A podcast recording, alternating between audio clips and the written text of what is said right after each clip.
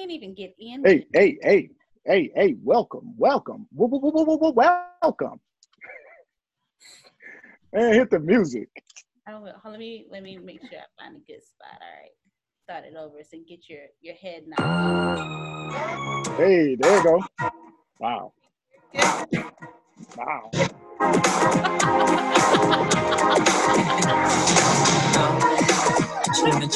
Hey. Welcome.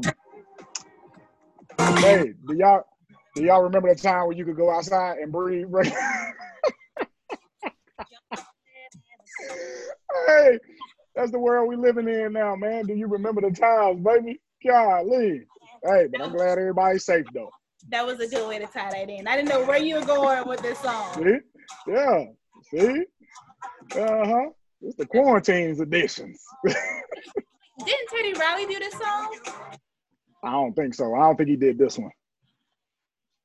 I know he did a lot of mic joints, but I don't think he did this one. But anyway, here we go. Welcome, ladies and gentlemen, to another edition of The Player and the Fan. Damn. Introduce your friend. Hey, we got a special guest today. My man, Jawad Sharky Love Nuts Williams. Yeah, don't try to pass your nickname off on me, y'all. Don't do that. AKA Wheezy F4 Babies.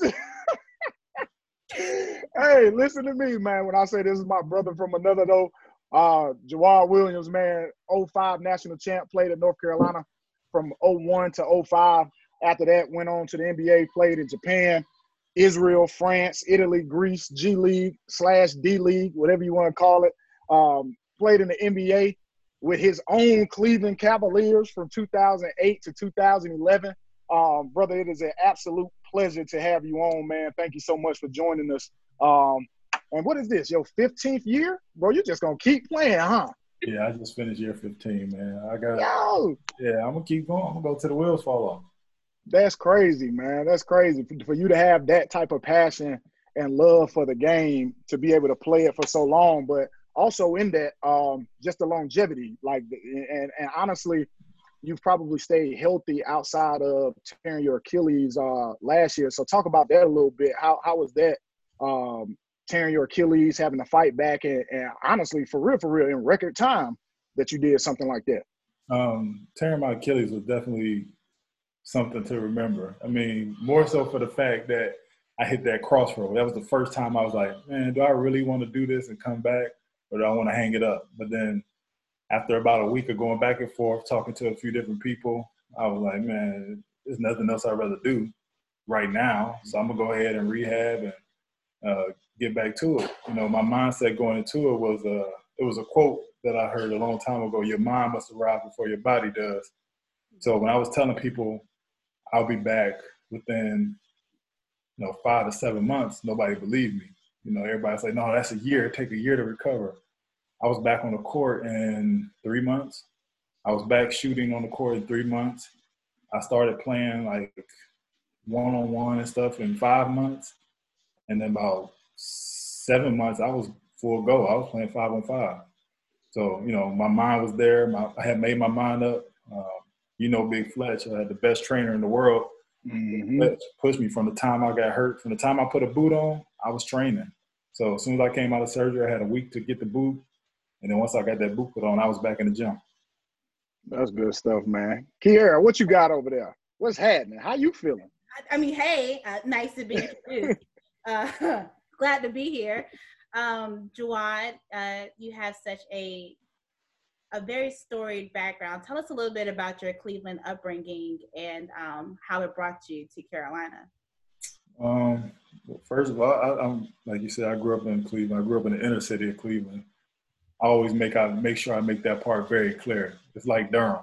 Everybody say they from Durham, but what part of Durham are you from? I'm from the real hood, like not the Cleveland you see when they show the Cavs arena. I actually live 10-15 minutes away from there. So I had a pretty tough upbringing. I had both parents. Had my family, my sisters, my brother. We got a very big family. It was a struggle. It was weird because how everything comes full circle. Growing up, I said I'll never go to a Cavs game unless I'm playing. And then, years later, I end up going down the road and playing in the queue. So, everything works out and everything happens for a reason. But my path was definitely different than a lot of people, especially going undrafted and things like that. But, that's a whole nother long story. But, yeah, I was happy to finally make that transition to being an NBA player that I dreamed about. So, Weezy, talk about, again, we talked about you wanting to play for so long. Talk about some of the other things that you are interested in outside of the actual game of basketball. And, again, we've done a lot of stuff together over the years and all of that kind of stuff. And, so I know you in a different type of way than some of our listeners may, or even some of Carolina fans may. But just talk about some of the things that you like to do outside of basketball, because I know when we do camps and clinics and all that kind of stuff, we talk about using basketball as a tool to get to where you want to be, and talk about how you've done that. I use basketball as my main platform. That's what draws people into me to begin with. And then as you get to know me, you understand that I'm kind of a serial entrepreneur. There's a lot of different things I like to get my hands into. I have my children's book series, which has started and is going great. For my first book is released. Second book will be coming out soon. Starting to get into real estate investing. Got my first property already going with that. What else I got going? I got my nonprofit organization, which is Strive to Excel. Like you said, me and you have done things. We've done camps together. Let's see. Through Strive to Excel, we've actually put a lot of kids, help kids get into college. We created a scholarship fund in my grandmother's name. May she rest in peace. And helping kids just better their lives, man, especially kids who coming from a situation where they feel like they may be trapped. And, it's a lot of other things I'm thinking about as I continue to progress. And, especially with this downtime of being at home, I have a lot of ideas flowing through my mind. I wake up, write them down, and then I think about how I'm going to put them into action. Some things I don't want to speak about just because I don't want people to try to steal my ideas. But there's a lot more coming. Now, before we dive into all things Carolina, because of course, but I want to expand kind of on your children's series and what's it about, and, how, people were kind of surprised that you put out a children's series. Well, the title is Nyla and Nash. The first book is Nyla and Nash Take Paris. That's my oldest two children. My kids have a very different lifestyle. They didn't grow up the way I did. I pretty much never really left Cleveland outside of AAU tournaments. And then for my kids to be able to travel the world with me and see all these different places, I felt like it was important for them to share their story with other children to hopefully motivate them to get out there and see the world, because the best education, it comes from traveling. You can watch the news, but you don't understand what's really going on in the world and with other people and other cultures until you go see it yourself. And my kids, they've been blessed with that opportunity. And through their books, hopefully they reach other children, and other children decide to, one day hop on that plane and see what this world has to offer. And that's the crazy thing, man. Like, again, like I said, I know Jawad a little bit on a little bit more of a personal level than most of our listeners, and maybe even you, Kier. But what surprises me about Jawad is his mental makeup. Like, He is all thug one minute, but then the smartest guy in the room, the next minute, and like the way that his brain works and continues to just kind of formulate ideas, but not only formulate them, he wills them into fruition, and they become the seed that is buried inside of them, and then you just watch them grow. And I've learned so much from Jawad over the years. So again, man, thank you for coming on The Player and the Fan. We truly appreciate it. Just from a personal standpoint, but also just from a brother standpoint, man. So appreciate you one more time, and then we'll dive into this Carolina thing. Here we got it. Let's roll. That was so sweet. Y'all was so cute. I was so ready to kind of see y'all's dynamic together. I haven't had the pleasure of seeing, and y'all are just the cutest little things. Stop. Get out of here. Don't do that. Yeah, you're going too far. Yeah.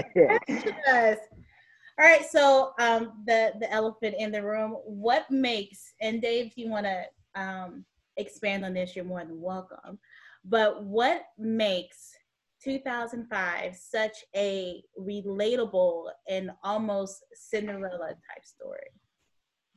to me, it starts from people knowing what happened in 2001. Mm-hmm. People watched us struggle so much, watched us be the embarrassment of college basketball going 8-20.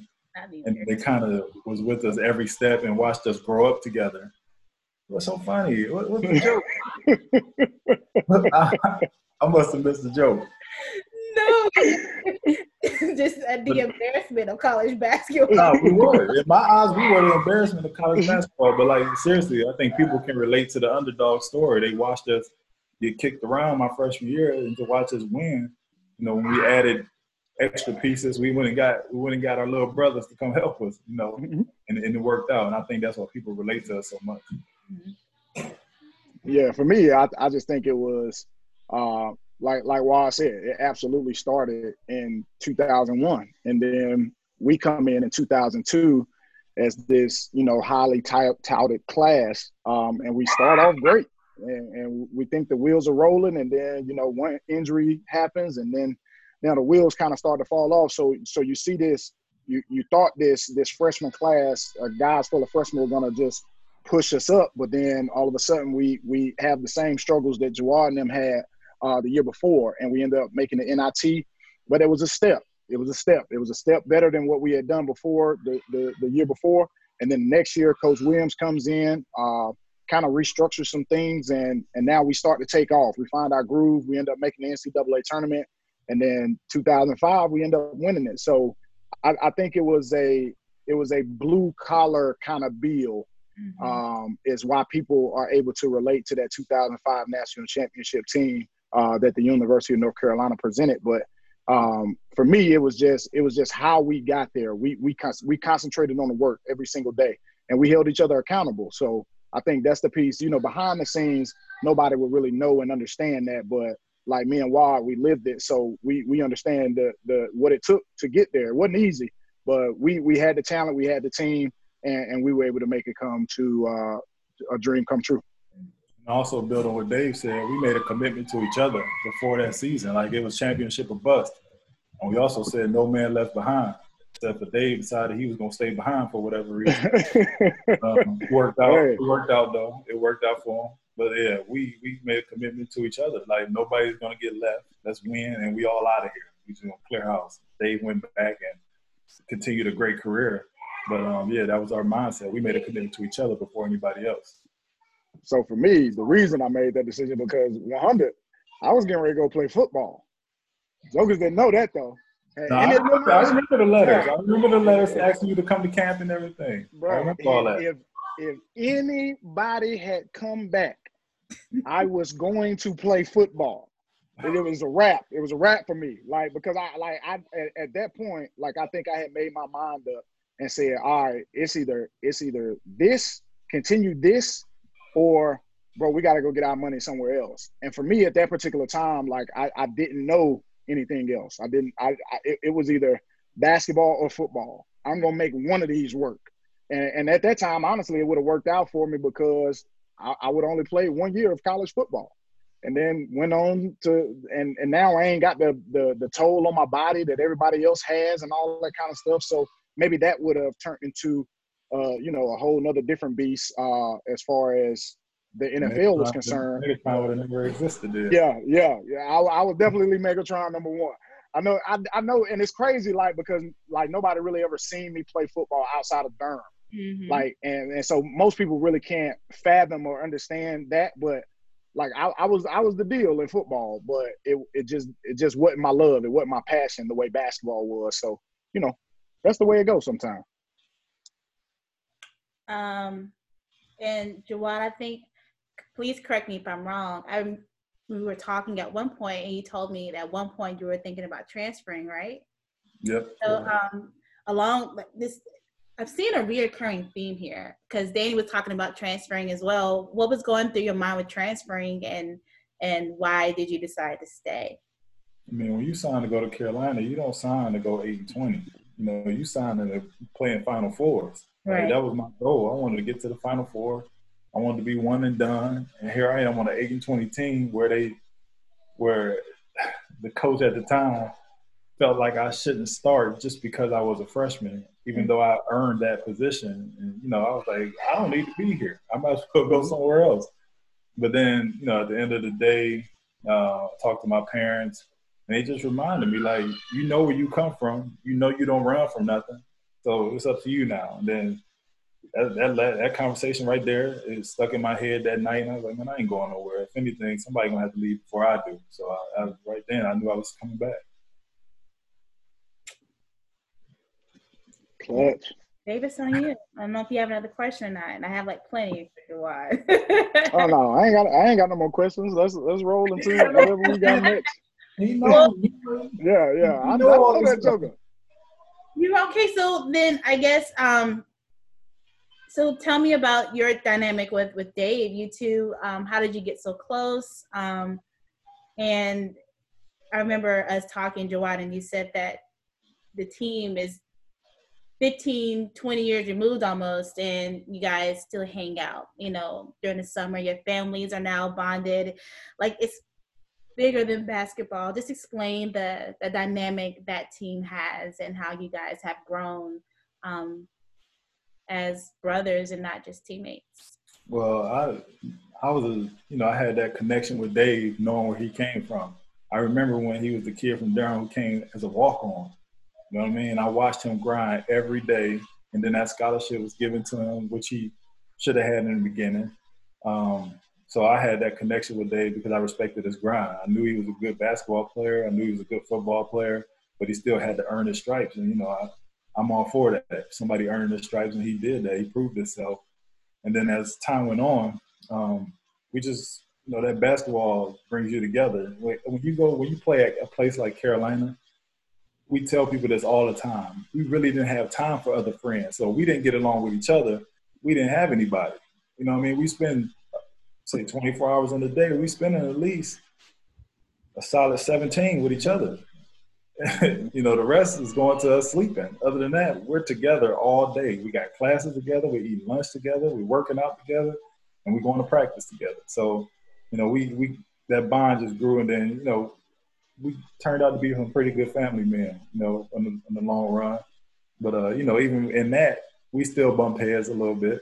Dave, you know, like we all did. But, you know, me and Dave had our spats before, more so because of me. I was high-headed, and I didn't like many people. So, you know, we had our little thing like that. If Dave want to tell y'all about that, that's on him. But we definitely had our little spit, man. And it was funny because – like I can remember it vividly, and then I remember I called you one day and was yo, what happened? What happened? Well, I was like, where did we go wrong? And so we hashed it out. We talked. I want to say we probably spent an hour and a half on the phone, and then after that, it was just all love from that point on, man. And then you know, we traveled the world together, and then you came to Paris. I remember you was like, bruh, I'm not finna take this deal. I'm like, bro, come on, bro. You like, yo, I'm gonna outplay this little mess they trying to get me. So he was like, all right, let's do it. And so enough, he did it. Read up that next 2 years, man. And then I ended up getting out of there, but it was fun just having you there. Just to, again, to kind of show jokers how we work, man. I remember it vividly in camp where we went to the mountains where y'all climbed that mountain and I didn't. Cause I don't do that. I said, y'all finna do what? Oh no, y'all. I'm cool. I'm cool. I remember you got 20 feet up the mountain. They was like, no, y'all gotta let me down. And did, bro, cause I wasn't having no problems, bro. And they were talking about if you get halfway up and you stop, like somebody gotta come helicopter. The rescue helicopter gotta come. No, I'm cool. I'm already scared of heights, so that wasn't happening for me. So I ended up walking the joint all the way back around to get back to the top of the mountain, watching them finish. And then again in camp, like we just battling. We going at it. We in groups together and we working the hardest. And it's kind of just passed down through the team. So just having your brother there, somebody that you trust, all that kind of stuff, like it was great. And then from that point on, like I said, it just kind of our relationship just kind of blew from there, and now we're doing camps together. We talking about doing business together, all that kind of stuff. So it's all love. Even going back, you know, when we had our little spat, Dave know it was nothing he did. It was just me. I'm a moody individual. 1 minute I could be playing with you, the next minute I completely don't like you. And it was one of those moments where I just completely didn't like nobody. You know, because, you know, it was a lot going into it at the time. I had just went undrafted. Then I started thinking about things that happened in the past. And, you know, I hit one of the moves. I was like, I don't want to talk to nobody. And he called me because he would never call me. I would never talk. I ended up in Paris strictly because of him. It was right after I left Cleveland. And the NBA lockout came. And I got an offer from Dave's team because of Dave. Dave told the team that, you know, they need to give me a look, blah, blah, blah. And I was like, I ain't coming. Like, they must not know what they get.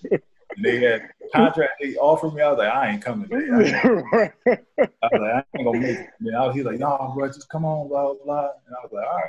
But after this year, they're gonna have to pay. I'm gonna make them pay for disrespect on these numbers. Yeah. And I went, and, you know, because of Dave, everything kind of blew up. And after that, you know, the numbers went nuts in Paris. But, but it all worked out. I mean, you know, I think it's family. You know what I'm saying? That's what we do. We're going to argue. We're going to have our little rough patches. But everything ended up great, and plan on everything being great from here on out.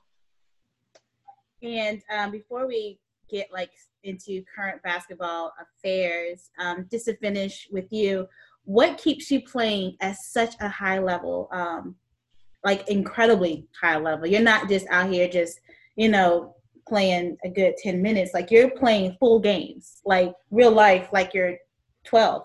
How are you, like, keeping up? And you're 40, though.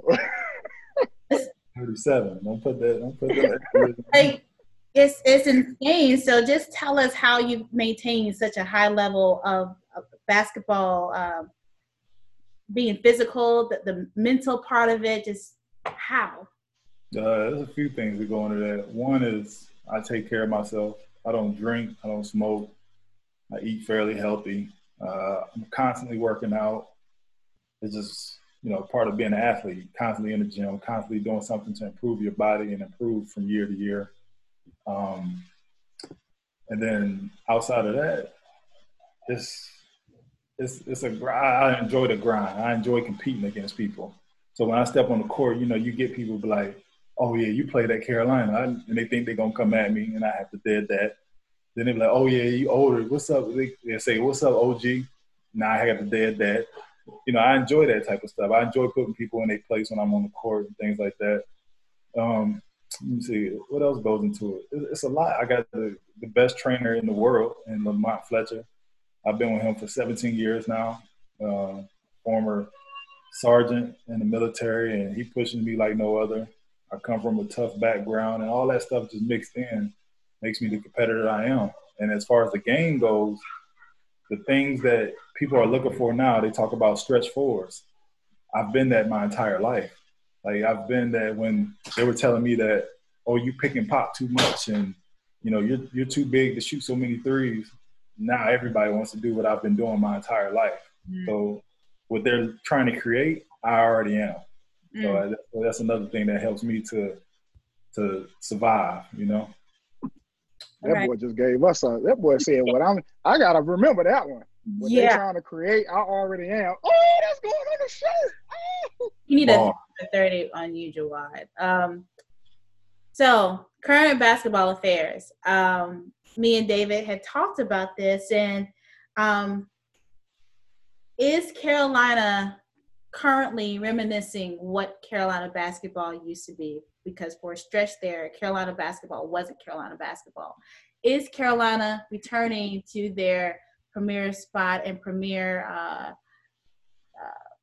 recognition of being a high-level, everybody-needs-to-go school? I think they're slowly getting back to that. But at the same time, the mindset of these players is changing, and that's kind of affecting everything because it's being proven now. You don't have to go to Carolina, Duke, Kentucky to play in the NBA. You know, you can go to your local college, average 30, and be a first-round pick. So why not do that? You know, you come to Carolina, you do have to fit into a system. I mean, it makes you better in the long run, but some guys don't want to fit into a system. They want to go where they can be a superstar. They want their name out there. And then, you know, guys like Damian Lillard and C.J. McCollum, these guys kind of set the tone for you don't have to go to a big college to be a big-time NBA player. And that kind of is steering guys away from Carolina and, you know, other places like that. So, yeah, it's a little different now. It's different.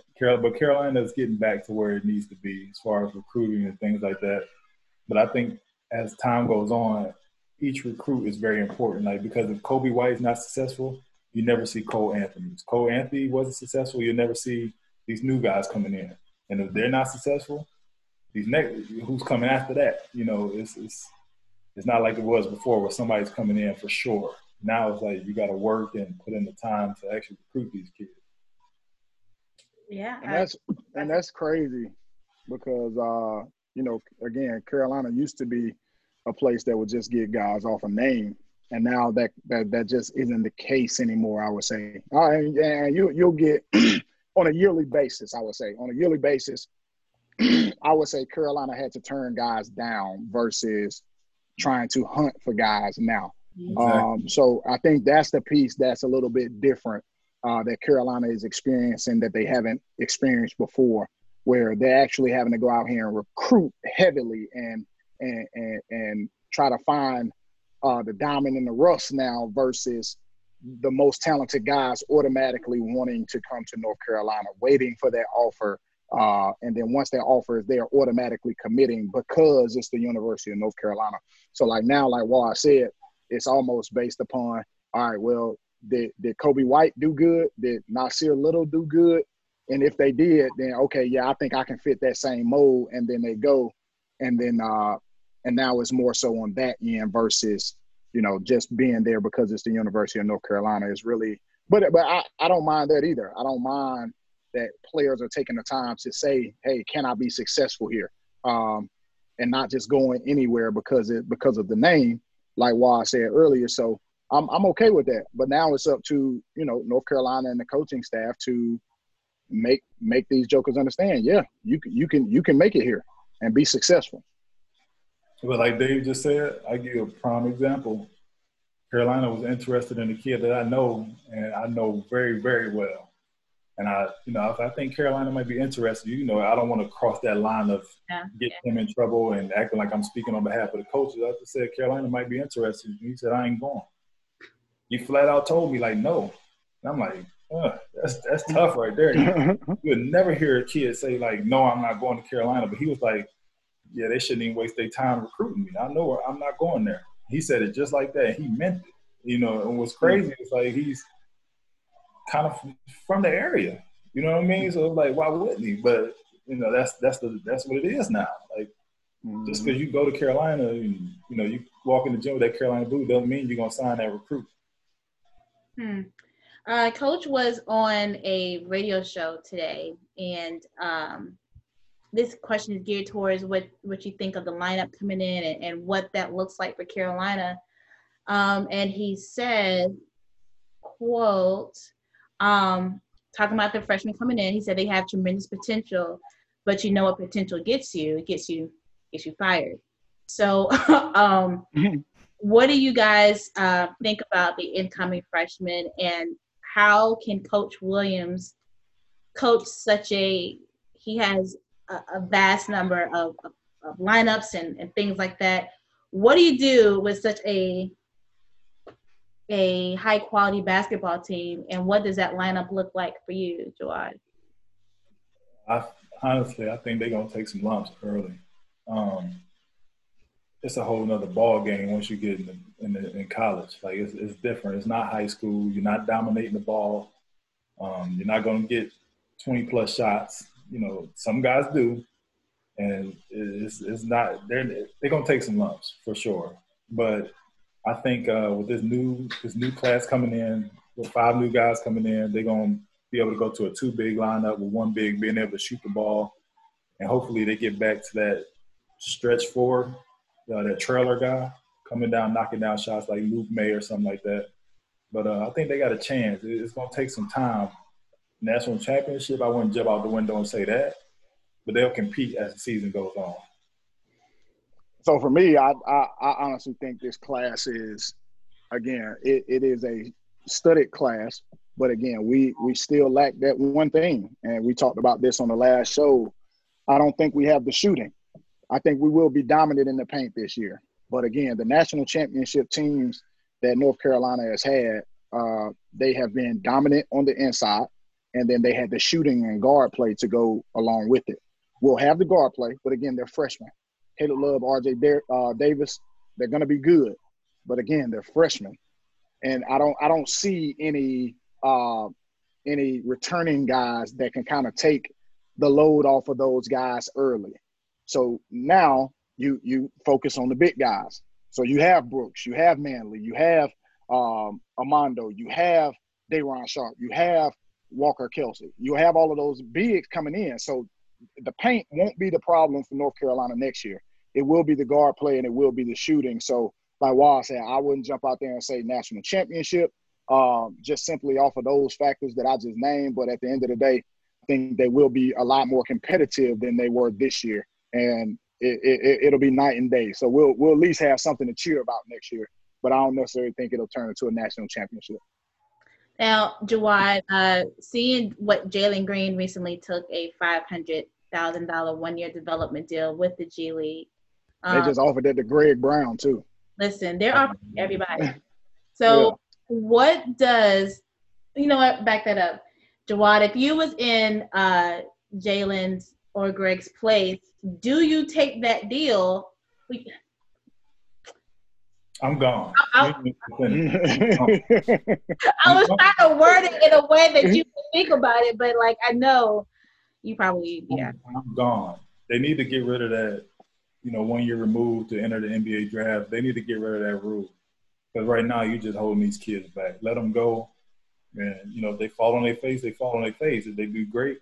You know, you're holding kids back, and then when you're holding these kids back from going to the NBA. You're taking a scholarship away from a kid who might need it or may really want it, who may want to go to college for free, you know. So don't hold these kids back. Let them go. So if I'm Jalen Green and whoever else, I'm gone. I might even go overseas. You know, you see what LaMelo Ball did. And now he's turned around about to buy the team he just played for. Why wouldn't you do it? You know what I'm saying? And that's we talked about that the other day too. And I said the same thing. I said, bro, you can't have guys – you can't have that type of money out there and guys not take it. I said any five-star athlete or elite player is going to take that deal simply because you're going to be one and done anyway. Why go to college and risk where you're not getting paid and any endorsements and all that kind of stuff they can get now? So your Jalen Greens, your Greg Browns, your Isaiah Tods, all of those guys who have and maybe will take these deals, I think they're making the right move. They're making the right move. And again, I stated the other day where they're actually going to play in the G League, which is very, very competitive one.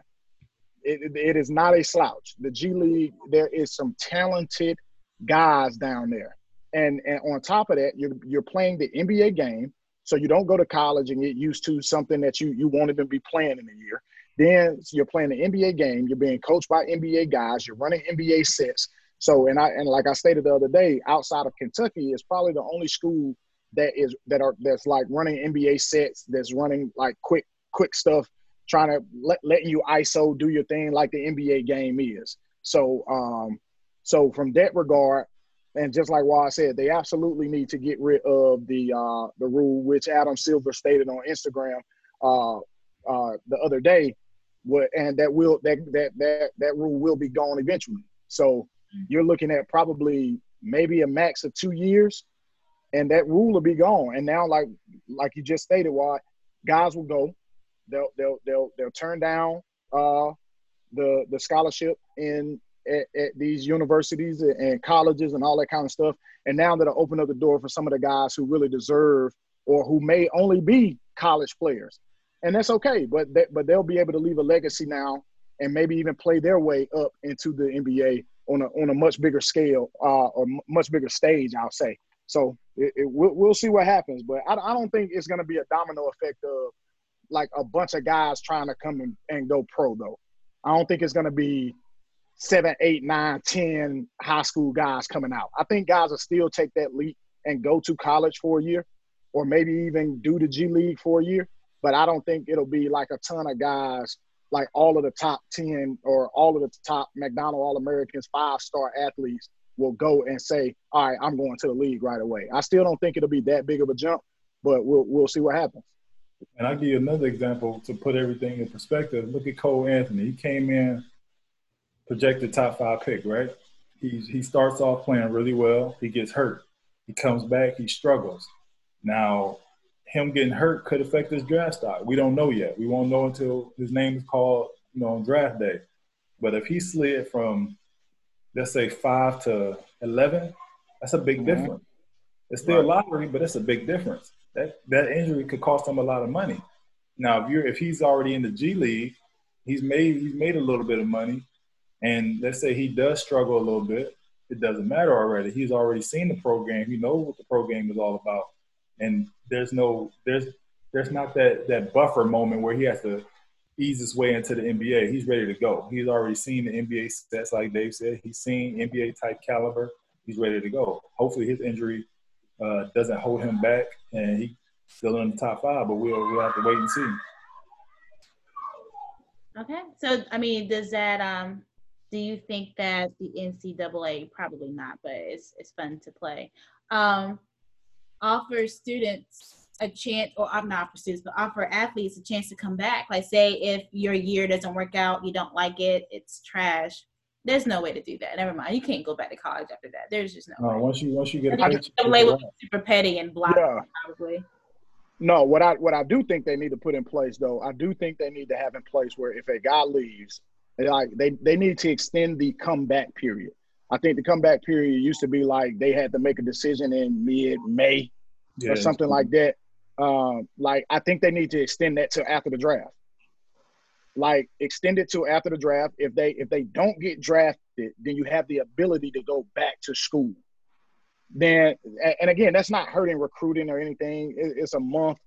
I get it. You might have guys that you know you're waiting on. You're telling them to hold on. We might not have a scholarship, or have it to where if they leave, it frees up the scholarship, and now it's up to the coach's discretion to say, hey, we're going to take this other guy because he wants to commit now. So, because scholarships are only year to year anyway. Everybody think when you go to college, oh yeah, I'm on a full ride. Nah, bro, that scholarship is year to year. So, like most colleges say, yeah, we're gonna give it to you for 4 years, but it is year to year. So, I would say, if you do decide to leave, let's say you leave early, you go and you want to test the waters, and you say you want to go until draft time, okay, but this scholarship may be gone. So now you may have an opportunity to go somewhere else, and I think they should go somewhere else unabated. So we'll see. Sure. Okay. And last but not least, Jawad, what was your thoughts on the MJ documentary? Best UNC recruiting tool possibly. I think so. David doesn't think so, but I do. I think so. Huh? You think so? Go ahead. I mean, I told David they had white people smiling in the background. Mike was on the bike with the leather coat walking with Sam Perkins. I mean, it was just like the ultimate, like, this is what Carolina looks like, and this could be you. Dave, look at it like this, Dave. Remember how when we came on our business or whatever, and you looking around, you're like, damn, Mike did this? Now the whole world just seeing what Mike did. Like, think about it, Granville Towers. I lived in Granville Towers. Actually, right. I'm not sure if I lived in the exact room he lived in, but I lived in Granville Towers. So when you see the picture of him in Granville, it's like, yo, I live there too. You see him walking by the old well. Oh, I did that too. You know what I mean? Right. So now the whole world gets to see it. So they like, I want to do what Mike did. Right. And which, again, I said I understand that. I said the one thing that I hope this puts to bed, and you out of all people can probably talk about this because you played with LeBron James. I'm hoping that it puts to bed that Michael Jordan is the greatest of all time. It's that simple. We can stop the conversation. Let me talk about the documentary first, and I'll get to that. Okay. Well, answer that next, because for me, it's hands down. Michael Jordan is the greatest of all time, hands down. He is the most dominant player to play the game. Now, again, I know you got big guys like Bill Russell or Wilt Chamberlain, Kareem Abdul-Jabbar, all of those guys. I get it. Like, but his position was way more talented across the board every single night and he dominated on a consistent basis. Man, we gonna get to that. Documentary. Right. Documentary. I love the documentary. You know, being from Cleveland, Chicago is right around the corner, so I was able to see all the Bulls games on TV, WGN Channel 9, 7 or 8 o'clock at night. I was locked in, never really missed a game. And it was funny watching the documentary, because I'm watching I remember watching that game live. I'm telling my wife, I remember exactly where I was at. I was laying across the bed doing this. I can remember everything about Jordan. He was it. He was the epitome of what you wanted to be as a basketball player, and I got to witness that. I love the documentary. Only thing I did not like is when Mike said Scottie was being selfish for getting his surgery late. That rubbed me the wrong way, because I said the same thing. You know the business behind basketball, and you know, Mike, you sitting on $33 million. Scottie getting $2 million. Can't mention Scottie you can't mention Mike without mentioning Scottie. Well, pay that man like that. And then they blatantly and openly saying they're going to trade him. If I'm Scottie, I ain't coming back that year at all. I'm just going to get that money and go ahead and trade me. If Mike really wanted it, he could have forced their hand and be like, look, if you trade him, you trade both of us. But, sometimes that's too much for people. You know what I mean? You asking too much for people. It's tough in basketball when you asking somebody to put their individual goals and dreams aside for the greater good of the team when everybody's not doing that. You know what I'm saying? Jordan making 33. And then I looked at a list, it was Jordan 33, then it was somebody was at 6, and then somebody was at 3, and then Scottie at 2 points. Come on, man. It's easy for you to say Tony Kukoc was higher than him. You said Harper was higher than him. Luke Longley was getting more money than Scottie. Yeah.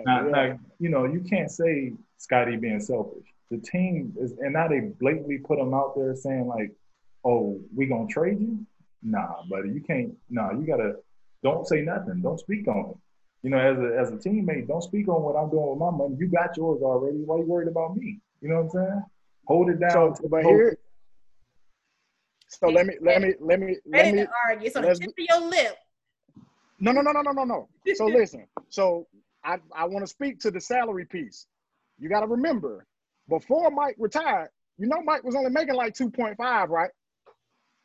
After 3 championships. So he was only making about 2.5. Now, when he came back out of retirement, that's when he got those deals. And he was signing one-year deals. So I get it. I get that piece of it. Now, so nobody was getting paid, really. The greatest player in the game wasn't getting paid like he was the greatest player in the game until he retired, and then he came back. So I get it on that point. But now with Scottie, the reason that I say I do understand what you said. I didn't like what Jordan said as far as him being selfish, but I understood what he was saying by him being selfish, because they had an opportunity as a team to win another three-peat. Listen. Because from Scottie's point of view, I'm doing exactly what you said. I'm saying, oh, bump that. I'm not playing this game. I'm not playing this game. Y'all ain't finna treat me like that. If I'm Scottie Pippen, I am saying the exact same thing. But if I'm Michael Jordan, I'm also saying the exact same thing. Come on, bro. You can't do that to us. I get it. Don't worry about them. You got to play for us. You got to play for your teammates, your brothers. That's what you're thinking. That's what you're thinking in your mind. Let's put it like this, Dave. I got $32 million. I'm good. You know what I'm saying? Mm-hmm. I ain't tripping. You mad with the organization because they talking about trading you and they ain't paying you. They don't want to renegotiate your contract. And I tell you, Dave, don't worry about your money. Come on out here. You got a family just like I do. And I tell you, don't worry about your money. Come on out here. It's easy for me to say that if I'm already winning. It's easy for me to say being selfish. And we know the business of basketball, we know just because the team is successful does not always mean that the individual will be successful. Agreed. We've seen it a million times. So at the end of the day, if I'm Jordan, I back out of the situation. I ain't saying nothing. I ain't speaking on it. Hope it get resolved. We move forward without you. When you come back, great. But if you don't come back, cool. I completely understand that, because the organizations in basketball do not care about you, the individual. They care about themselves, and you know this. I mean, absolutely. We can break this down going all the way back to college. We know how it is. It doesn't benefit everybody the same. You know, you could say you won, but it's like, all right, you won. So, you know what I'm saying? You want to be compensated for winning. And the only way to do that, sometimes you have to be selfish. It's hard to play a team game and have to take care of self. It's hard. Right. Now, I did it right there because I don't want to. We can spend hours on this, and we ain't got that much time. I didn't know if he wanted to expand on why arguing with David about MJ and LeBron. I didn't know if you want to hit on that. Oh, okay. Yeah. No, this debate is always going to be tough for me, and I think it's tough for anybody because this, when you argue in the greatest or the best of anything, it's always going to be based on time. It's always going to be based on time. Like, people who've seen Wilt Chamberlain play, I say Wilt's the greatest. People who've seen the Bill Russell era, Bill Russell's the greatest. So it's hard to say, but, like, I grew up on Mike, so it's hard for me to put anybody above Mike. But when you look at the numbers and the success, hold on, Dave, you shake your head. When you look at the numbers across the board, LeBron is untouchable, dog. He's giving you points, rebounds, assists, blocks, steals, and championships now. And everybody, you know, like, and like I said, we all grew up on Mike. LeBron grew up on Mike. So it's hard to say, like, Bron is better than Mike. But statistically, yes, he is better than Mike. But a dominating force, nobody's better than Jordan. So it's hard, dog. And that is all I am speaking on. Because Jordan isn't number one in anything. He's not number one in points. He's not number one in rebounds. He's not number one in assists. He's not number one in anything, in any statistical category that you look across the board on. He's not number one. But it doesn't matter. The fact of the matter is that man was a dominating force. Just, again, like they talked about it in the documentary, the stranglehold that he had on the league of people that wanted to face him, that wanted to beat him and couldn't. But it's people right now that don't have championships because of Michael Jordan, Karl Malone, John Stockton, Charles Barkley. You can, like, Gary Payton. Like, all of these jokers don't have championships because of Michael Jordan. If that man did not exist, like, if you think Jordan was playing right now and you put him in LeBron's shoes, and I get it. Like, this is a, like, you can't even fathom the eras. You can't put them together. I get that. But for me, the way that he had a stranglehold on the league and the way that his force was so untouchable, like, he was a phenomenon, bro. Like, and LeBron, for me, he just isn't that. He is a great basketball player. He is top five for sure, but he is not number one because his force and his, when Jordan stepped on the floor, jokers was nervous. When LeBron stepped on the floor, everybody stepped up like, yeah, I want that. I want that action. Nobody wanted that action from Jordan. Nobody. That's true. I give you, that's true. Like I said, Jordan is a dominant force. But at the same time, don't discredit Bron going to 9 straight NBA finals. 9 straight. And winning, what, 3? I mean, yeah, he didn't win 6 like Mike, but he went to 9. You couldn't watch an NBA final for, think about that, for 9 years without seeing LeBron. No matter what team he was on, you've seen LeBron. Yeah. No. And that's, you know, that's very applaudable. Very. Like, he is, no, that's unheard of. It ain't unheard of because it's been done before. But we have never seen anything like this man before. We have, like LeBron. Oh, okay. You mean like the package of... Like, yeah, he can score, he can pass, he can just control the game. You've never seen nothing like him. Jordan is the same. Kobe is the same old Jordan. You don't really want that wreck with him. You don't. Yeah, but again, that's why Kobe will never be number one to me. Because when at Kobe, you look at Jordan. You see Jordan. Yeah. So right. He's a copycat of Jordan. But right. You'll always compare him to Jordan. Yeah. Now, I agree. You can't compare LeBron to anybody outside of maybe Magic Johnson. No, I'll take him out of that category because he could score the ball unbelievably. But Magic could too, though. And then Magic could. He just didn't. Like, you realize the team that he's on? Yeah, but think about this, too. Bron is in year 17. He's still dominating. That's unheard of. And listen, and this is the one thing that I think that LeBron and MJ are on the same level on. They have, like, for I don't know how many years. You say he's going into year 17. So you could say for 20 years now, 20 years now, the spotlight has been on LeBron James. And I will say he has always risen to the occasion or exceeded expectations when it has come to him being the chosen one. So from high school as a freshman and going all the way up to his 17th season in the NBA now, like he has always been the guy. LeBron James is here. Like he is the guy. But also, so with Jordan, when he entered the league, it was like, all right, I got to make this step past Magic. I got to make this step past Bird. I got to make this step past the Pistons. And now I'm the guy.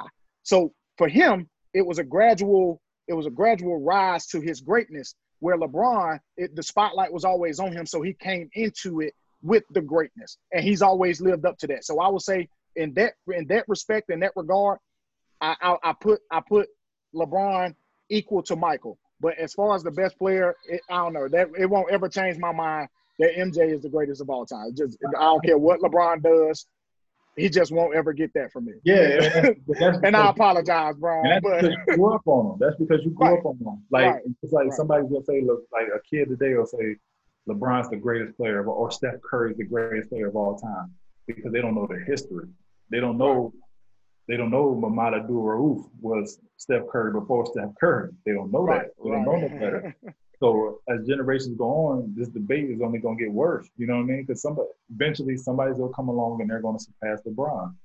Mm-hmm. I don't know how, but it's going to be a lot. But it's going to happen. Just like we never thought we'd see anybody surpass Jordan or surpass Kobe or Karl Malone and all these other greats. But it happens. So I don't know, man. It's tough. I might have to say 1A and 1B. Like I'm just going off straight statistics. I'm not talking about dominant force. I'm not talking about visibility. I'm talking about just pure, it's dominance, dog. Jordan's dominance. I'm taking Jordan if I want. All right, you want to win a game. Who are you taking? I'm taking Jordan.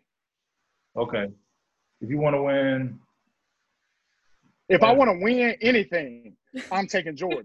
If I want an assist contest, all right, I'll take LeBron. I seen an interview today, and somebody made a great point. It was Ryan Hounds.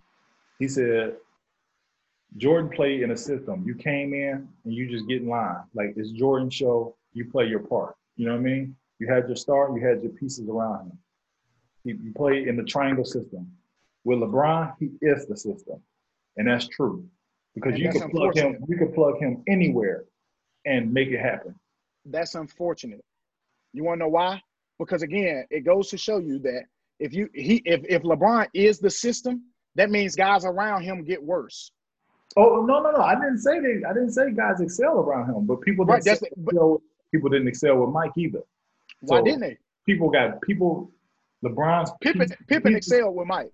Listen, the pieces you put around LeBron, you utilize their skill. So like think about J.R. Smith. J.R. Smith has always been an elite scorer. He's arguably one of the top 10 most talented players that play in the NBA at his time. Just based off talent, not nothing else, just talent. You give him the ball, he gives you a bucket. Raw talent, so agreed. You put him with LeBron, he turned into a spot shooter. So you're plugging, he's making people shine as being spot shooters and, you know, playing their role with him. But with Mike, it was like, get Mike the ball, get on the glass. Mike doesn't win more championships without Dennis Rodman playing his role of just getting rebounds, or Scottie playing his role of guarding the best player and taking some of the scoring load off of Mike. You see what I'm saying? Right, and which I agree with. Like that piece of it, I don't necessarily disagree that Michael Jordan was the only thing, was the only reason that the Chicago Bulls won. That's not what I'm arguing at all. But what I am arguing is the what he did for his team and how he was able to, again, be great every single night, every single series. Nobody, when that man got to the finals, nobody defeated him. Like for 6 years straight, dang near, except for the 94-95 season where he came back early off of, from what's that? And they swept him. So, I don't want to say, or they lost to him. They didn't sweep him. But Kenny Smith made that argument, and I've been meaning to hit the chat about that too, about what Kenny said. Hell yeah, said, did, right? Yeah. Kenny was like, yeah, we would have beat them. I said, Kenny, talking about because they swept Orlando. They changed the shit because Mike because Jordan didn't play. Exactly. Like, yeah. I agree with that. Yeah, I don't know. Love, what you got? What you think? I can't. We're on such a time limit. I don't even have time. Just say Jordan or Bron. That's all you got to say. I would go Michael Jordan every day. All right. You're a smart girl. Without having to dive in it, even in the time span that Michael Jordan has done things that it took LeBron longer games and a longer time to even do, but that's a different story for a different day. I just wanted to lock in with you, Jawad, about this MJ story that you have with this bet, and then we got to wrap it up because we're coming up on an hour, and I know people are tired. Real quick, they was there. The whole team was there. So I can't go too much in specifics. You know how people are. They're weird nowadays. They mess around. Right. Yeah. So it was. We were talking about half-court shots, and we were betting about half-court shots. Mike, I got $40 in my pocket. I was like, all right, cool. We made a bet. I hit the shot, and as he's walking off, he took the money out of his pocket and threw it on the floor and walked off. Mm-hmm. Like, so then they was like, Jawad, they called me over there as he was walking out the tunnel. Like, take a picture with Jordan. I was like, all right, cool. He's like, damn, you going to take my money and you want to take a picture? He's like, you going to take my money and you want to take a picture? Come on, man. So I took a picture with him, but he was cool. That was like the second or third time I had met him. So, yeah, that was my cool MJ story. And I kept one of the 20s. The other ones I had to eat. So I kept one. David, do you have any final questions for Jawad as we wrap up? Anything you want to say? How much you love him? Man, girl, shut up. Oh, man, again, man. Appreciate you coming on. Another quick shout out to my man Rick for this good old shirt right here. This Heels shirt. That's hard. I know, right? Hey, y'all gotta get you one, man. Go check my man out on Instagram. And it's clothing. Do you want to also shout out Brian as well? I know you wanted to get that in. Oh yeah, B. I got you, bro. Yeah, I like that. So we get that. Yeah, man. My man B. He is F the Critics Clothing on IG. So shout out to him too. I got you rocking, bro. This one he made special for me. The white with the Carolina stitch. So I definitely appreciate that, my brother. Again, shout y'all out. Yesterday, I wore my man Mario Bogan, his shirt, Rich Black Clothing. Y'all can check that out. It's RICHBLK. The Rich Black stands for Rich Beyond Loving Cash, cash with a K. So, yeah, check it out, man. Yeah, it's love, man. All love. I appreciate y'all, man. Look at that boy, big plugs. I see you, boy. You know what I'm saying? Hey. Get free advertisement over here. Well, on the Player and the Fan. Jawad, I appreciate you. Thank you for your time. How can one find you on Instagram or any type of social media platform? All my social media is worldwide, WORLDWAD, worldwide. And then Nyla and Nash on Instagram. That's the book series. Be looking for Nyla and Nash Take Tokyo, which will be the next book. Probably within the next couple weeks, it's finished. I'm just taking my time releasing it, letting the Nyla and Nash Paris run its course. But both books will be available. I'm building a website for them right now. So yeah, nylannash.com. Oh, and Strive to Excel 1 is my nonprofit organization. You can see the work that we do within the community. And just stay tuned for more things we have coming. All right. You can find David at the worst, not screen name, but the worst at name. Handle, whatever you want to call it, I_Coach Noel. How is that the worst, bro? No, you're just a hater, bro. She's the worst. You're just a hater. That underscore do kind of suck, my thank you. Well, ain't nobody asked you to come on here. I'm just saying, you could have been like an iPhone, iCoach. You know, just take the you can take it out. Yeah, I did. For what? I like the underscore. Like I told you, it's like a promise letter. I promise. I don't know. I like it. Boy, man, forget y'all, man. And you can find mine at QUIERRA_LUCK. And she said her name all hood. Yeah. She probably does. You are the cool. Cool. See, now I gotta go to my therapy session because this is, you know, I'm glad this was a healthy conversation. I was waiting to be, you know, traumatized. So I'm glad. Always in your therapy. Somebody be bullying you. What do you think y'all do? I'll hear about it later. Anywho, I won't even play the message, David, that threatening message of me not answering your text of how I need to get over it. And it wasn't necessarily a threatening one. It was just telling you to get out your feelings because you know how you do sometimes. That's it. That's all. That's all. Anywho. All right. That's it. Goodbye. Heels. I appreciate y'all. Thanks for having me. Of course. Appreciate you, Weezy. Thank you, baby. Right, hey, man. We holler. All right, dog.